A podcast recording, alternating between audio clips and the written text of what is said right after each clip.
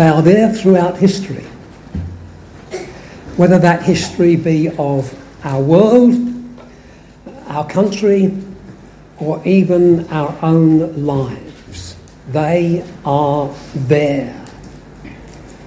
What is it I'm referring to?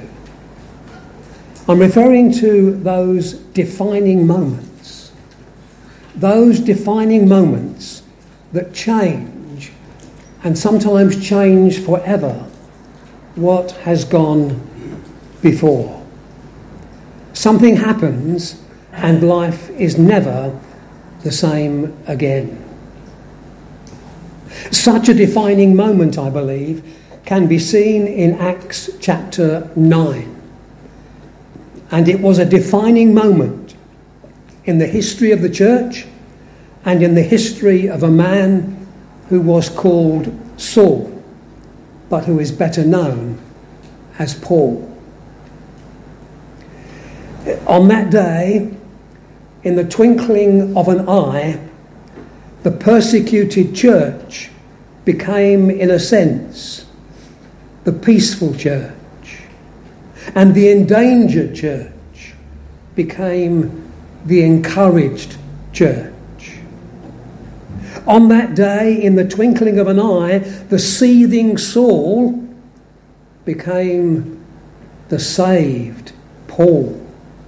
The angry Saul became the adoring Paul. The persecutor became the persecuted. The letter carrier became the letter writer, and the bearer of death became the bearer of life. It is this event, this life-changing event, that I want to speak to you about this morning. And as I do so, I have four headings for you, the first of which is the old Saul. The old Saul. We see this old Saul in verses one to two. So the first question we need to ask is this: who was this man that I am calling the old Saul? Later in Acts, he will give us a description of himself. It's in chapter twenty-two. And verse three. And he says this. He says, I am indeed a Jew, born in Tarsus of Cilicia, but brought up in this city. That city was, of course, Jerusalem.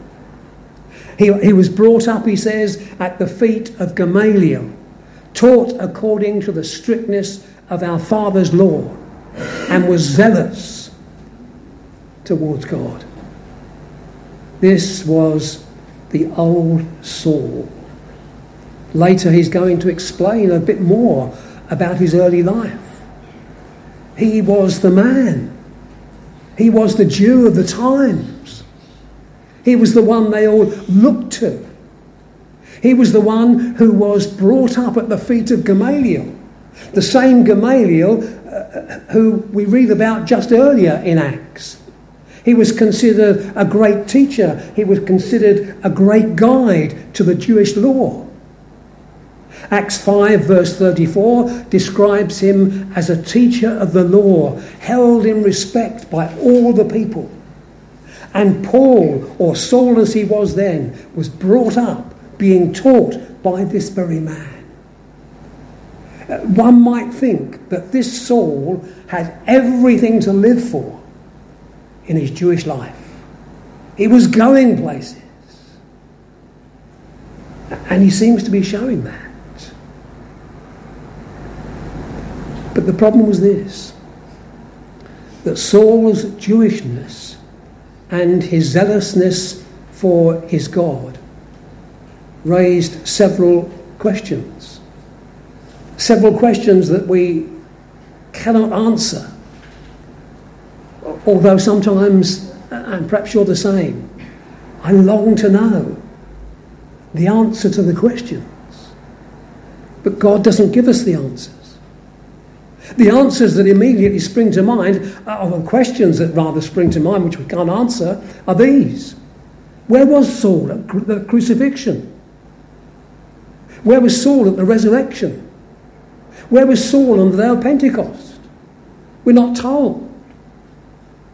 But we do know, however, where he was when Stephen was stoned as a martyr. In verse one of chapter eight, we read this. Now Saul was consenting to his death, that is, the death of Stephen. Or, as another version puts it, and Saul was there giving approval to his death.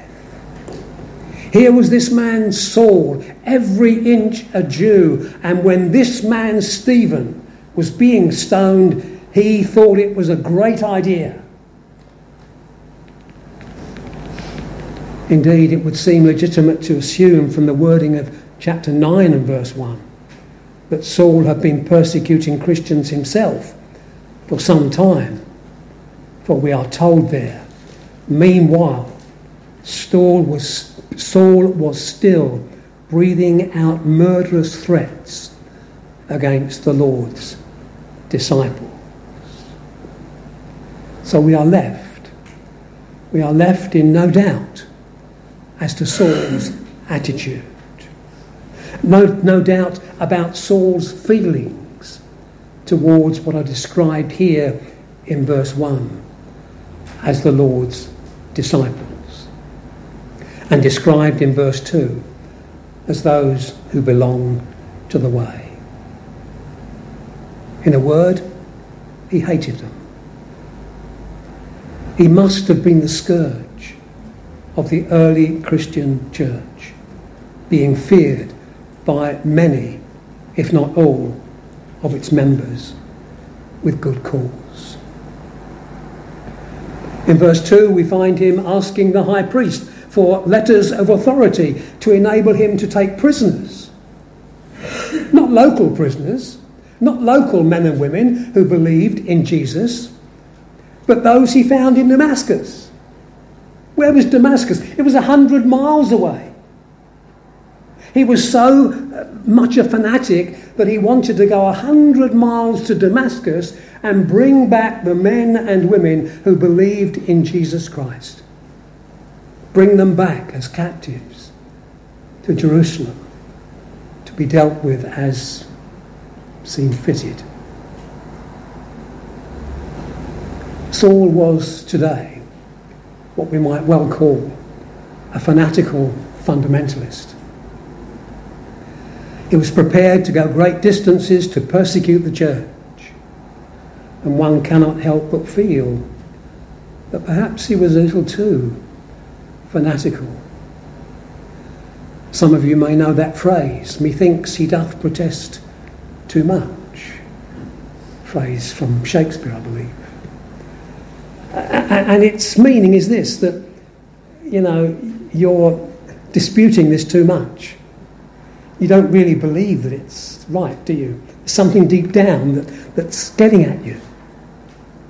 You're saying all these things, and you're saying them as loudly and vehemently as you can, but somewhere deep down you're not sure you're right.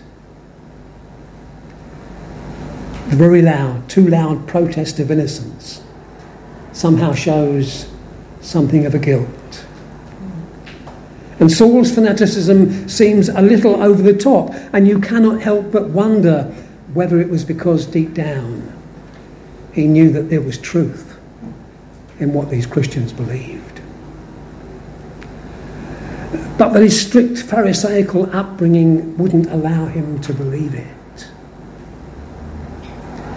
How much effect, I wonder, had Stephen's sermon at his death, and also his death itself, had upon the listening and watching Saul? Was it to try and rid himself of a deep inner turmoil that he sought the more to rid the synagogue of these Christian believers? Now, it's possible. It's possible that there is someone here who is going through a somewhat similar turmoil. You know there is truth in Christianity. You know perhaps that you ought to become a Christian. Yet you are in turmoil. Turmoil because you don't know what your family or your friends will think of you becoming a Christian. What are you to do? Fill your mind with all sorts of anti-Christian feelings, like Saul? Or is there something else? Saul tried to overcome it by fanatical persecution, but what happened to him? We see exactly what happened as we look at my second point, which is the converted Saul. The old Saul is going to become the converted Saul. And we see that in verses three through to nine. Saul's mind was focused on one thing and one thing alone, and that was the persecution of the Damascus Christians. Indeed, it was so focused that even in the noonday heat, when everybody else would be sitting back and relaxing and doing nothing, he was on his horse, driving his men on towards Damascus. Damascus was now in reach, probably even in sight. And inside the city, those who hated the Christians were waiting with great anticipation for the coming of Saul. All these Christians will get it when, they, when, when Saul comes. But the Christians who were there were probably waiting with fear and trepidation. But then it all changed. Do you know the story of Esther? Esther in the Old Testament? Haman was the man. Thought he got it right. Annihilate the Jews. Annihilate the Jews and we're happy. But then God intervenes. And God enables the Jews to survive. And the same thing is going to happen here. It all changed as Saul had a personal encounter, a personal encounter with Jesus Christ. Suddenly there was a light from heaven flashing all around him. He falls to the ground and hears a voice. What was that voice like? Was it an angry voice? I don't think so. Was it an accusing voice?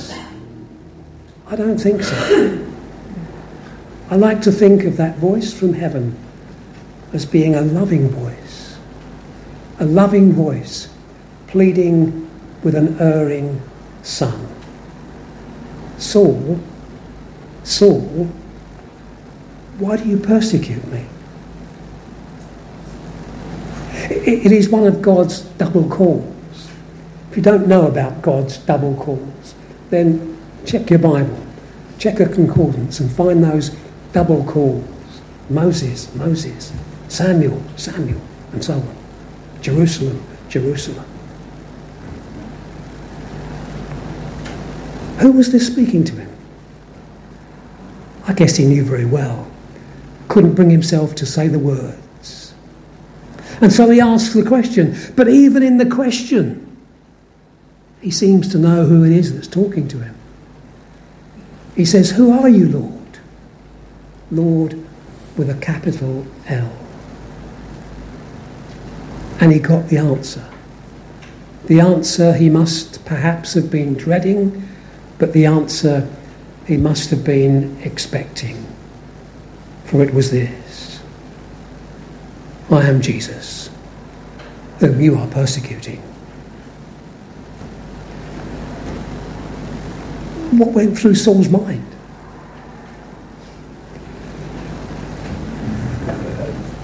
Was he beginning to think, they were right, those Christians? Stephen was right. I shouldn't have persecuted them. persecuted them. They shouldn't have stoned Stephen. I should have believed before instead of trying to cover my doubts with my fanaticism. What was he to do?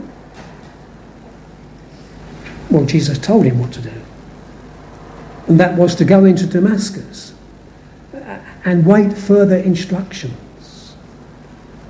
And that is what he did. There was no argument, no objection, no discussion, just obedience. What had happened on that Damascus road? To start with, we ought to know that the light Saul saw was seen not only by him, but also by those who were with him. And that the voice he heard was also heard by those with him, although they couldn't distinguish what the voice was saying. Saul's Damascus Road experience was real. It happened. But I ask again, what happened? Three things happened. Firstly, God intervened in Saul's life. There can be no true conversion unless God intervenes in our life. Saul was not looking for this experience. But God intervened. And without God's intervention, he would, not, he would have entered Damascus as a persecutor. He would have gone his own way. But God stopped him in his tracks. God was at work in him. Leads to the question, doesn't it? Has God been at work in you? But you might ask, what happens when God is at work? What happens is the second thing we find here, and that is you have a personal encounter with Jesus Christ. You have a personal encounter with Jesus Christ. Jesus was speaking to Saul, and Saul was speaking to Jesus. Those with Saul didn't understand, didn't understand what was happening. And you may find the same thing. Your personal encounter with Jesus may not be understood by you or by those around you. But just as you cannot have conversion without God's intervention, so you cannot have conversion without a personal experience of Jesus Christ. A personal encounter with Jesus Christ. And there can be no conversion without the third thing here. And that is a personal surrender. We must recognize Jesus for who and what he is. He is not only our Saviour, he is our Lord. And we need to surrender to him. Saul was converted. He had seen the light. But let me say this, just in case you're under any misapprehension. Most of you will know this already, but just in case.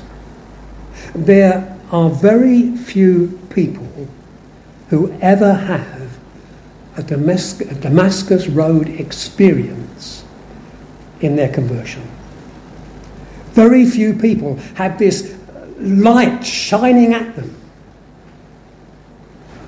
In a sense, many do. But in, in, in most conversions, they occur without the bright lights, without the voice from heaven. They occur in much simpler ways. But they are conversions, just as much as Saul was. The person who is reading the Bible and suddenly thinks, that applies to me. Jesus died for me. There's just as much an experience, conversion experience, as the one of Saul on the Damascus road. Amen. Has there been a true conversion in your life? When Saul got up and opened his eyes, he discovered that he was blind and had to be led to Damascus. We're told that he was blind for three days and that during this time he neither ate nor drank anything. What's going on here? What a strange experience it was. Did Saul think God had blinded him because he had persecuted the Christians? He'd persecuted the church? Did he think that he would remain blind forever? We don't know. So let's move on to something we do know. Let's move on to my third point, which is this. The baptized Saul in verses ten through to nineteen. In verse ten, the focus of attention turns for a moment from Saul to a disciple by the name of Ananias. And boy, was Ananias scared. We're told that the Lord spoke to him in a vision. And in that vision, he told him to go to the house of Judas on Straight Street and to ask for Saul of Tarsus. Uh, the Lord then went on to tell him that Saul had been given a vision in which he saw Ananias restoring his sight.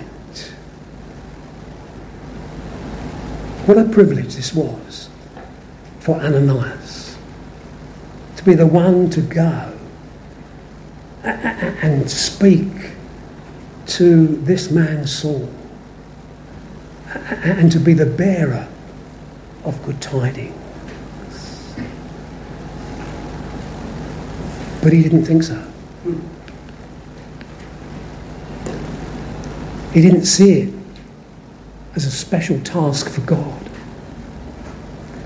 In verse thirteen, we are told from that Ananias said, "Lord, I've heard many reports about this man, and all the harm he's done to your saints in Jerusalem, and he has come here with authority from the chief priests to arrest all who call on your name."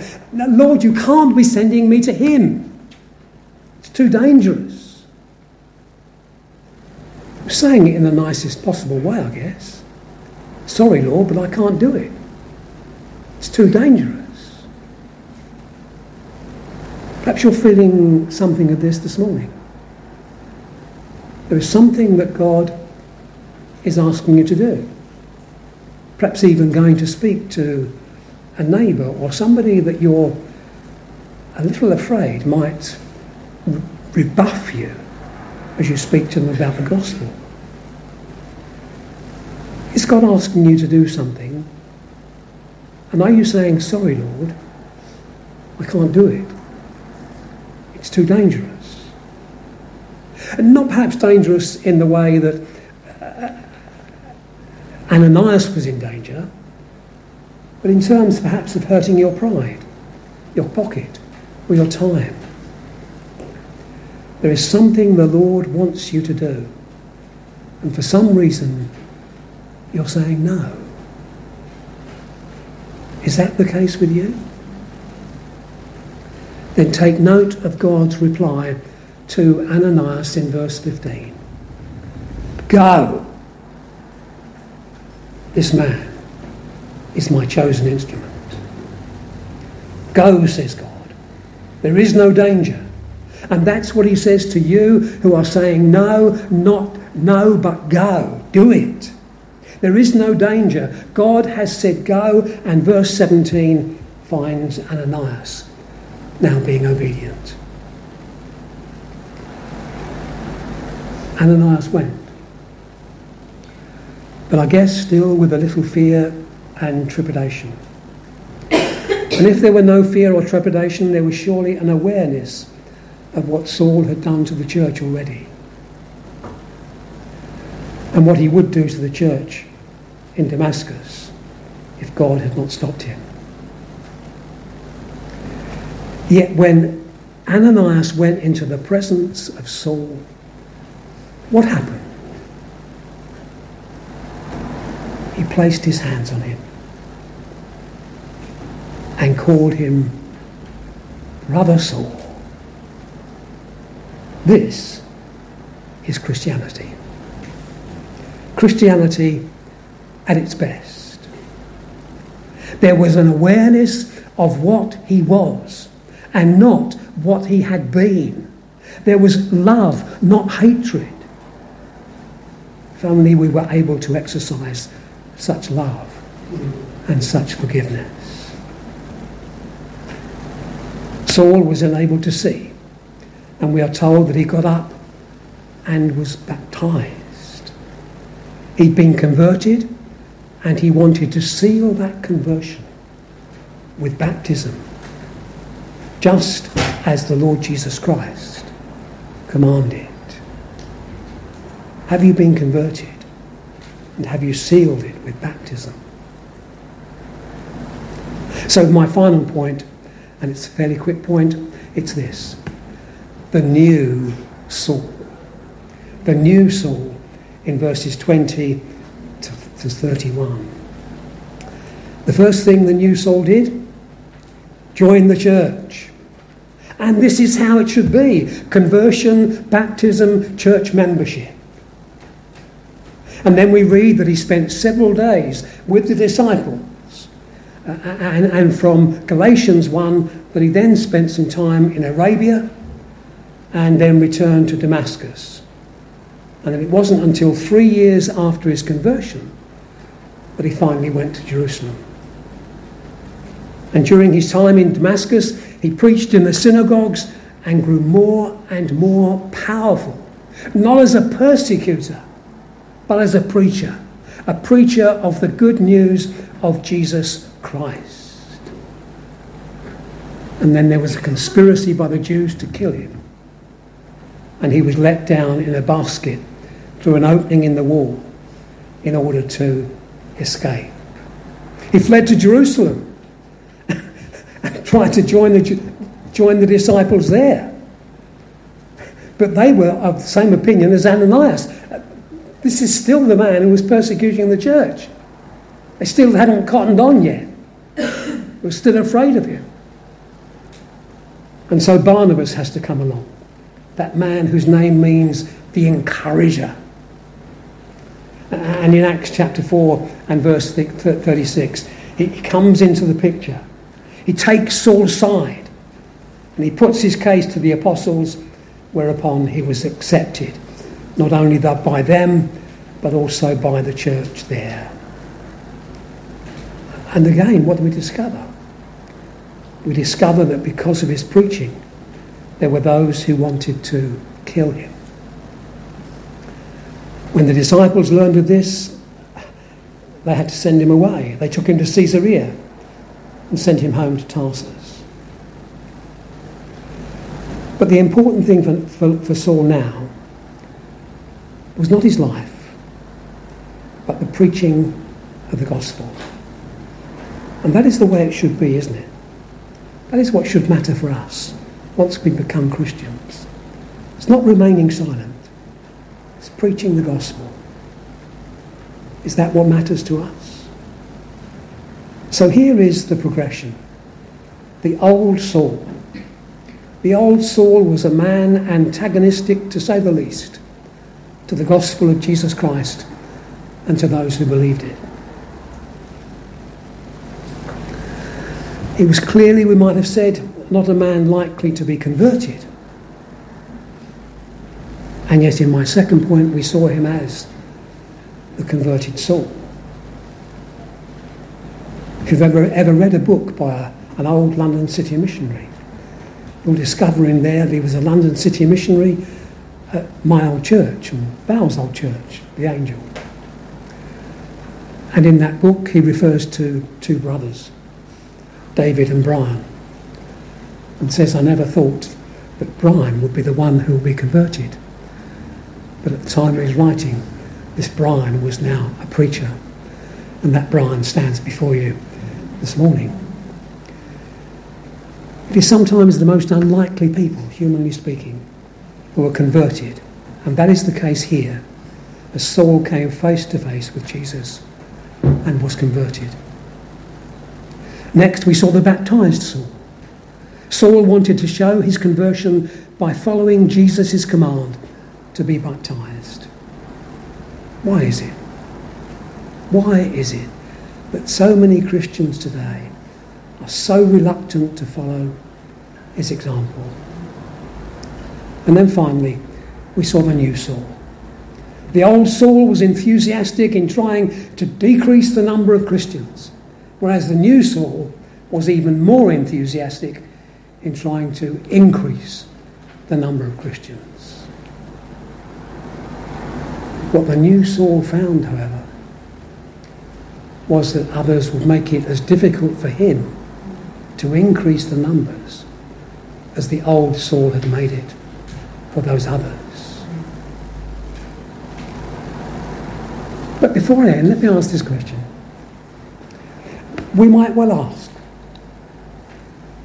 did Saul, Paul, regret his decision to give up what he had? To give up what he had as a great man amongst the Jews? Did he regret giving it all up to become a Christian?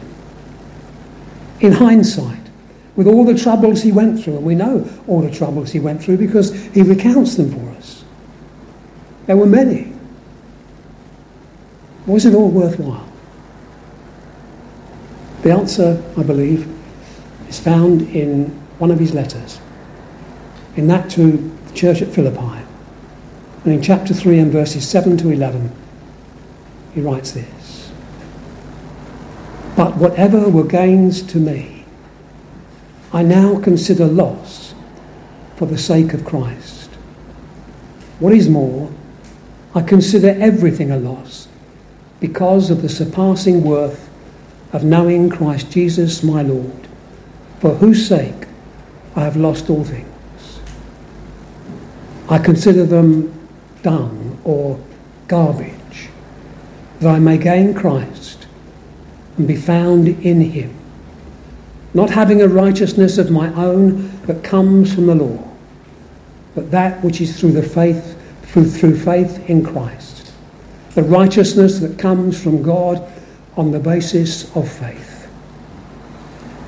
I want to know Christ. Yes, to know the power of his resurrection and participation in his sufferings, becoming like him in his death, and so somehow attaining to the resurrection from the dead." The old Saul, the converted Saul, the baptized Saul, the new Saul. Where are you in this progression?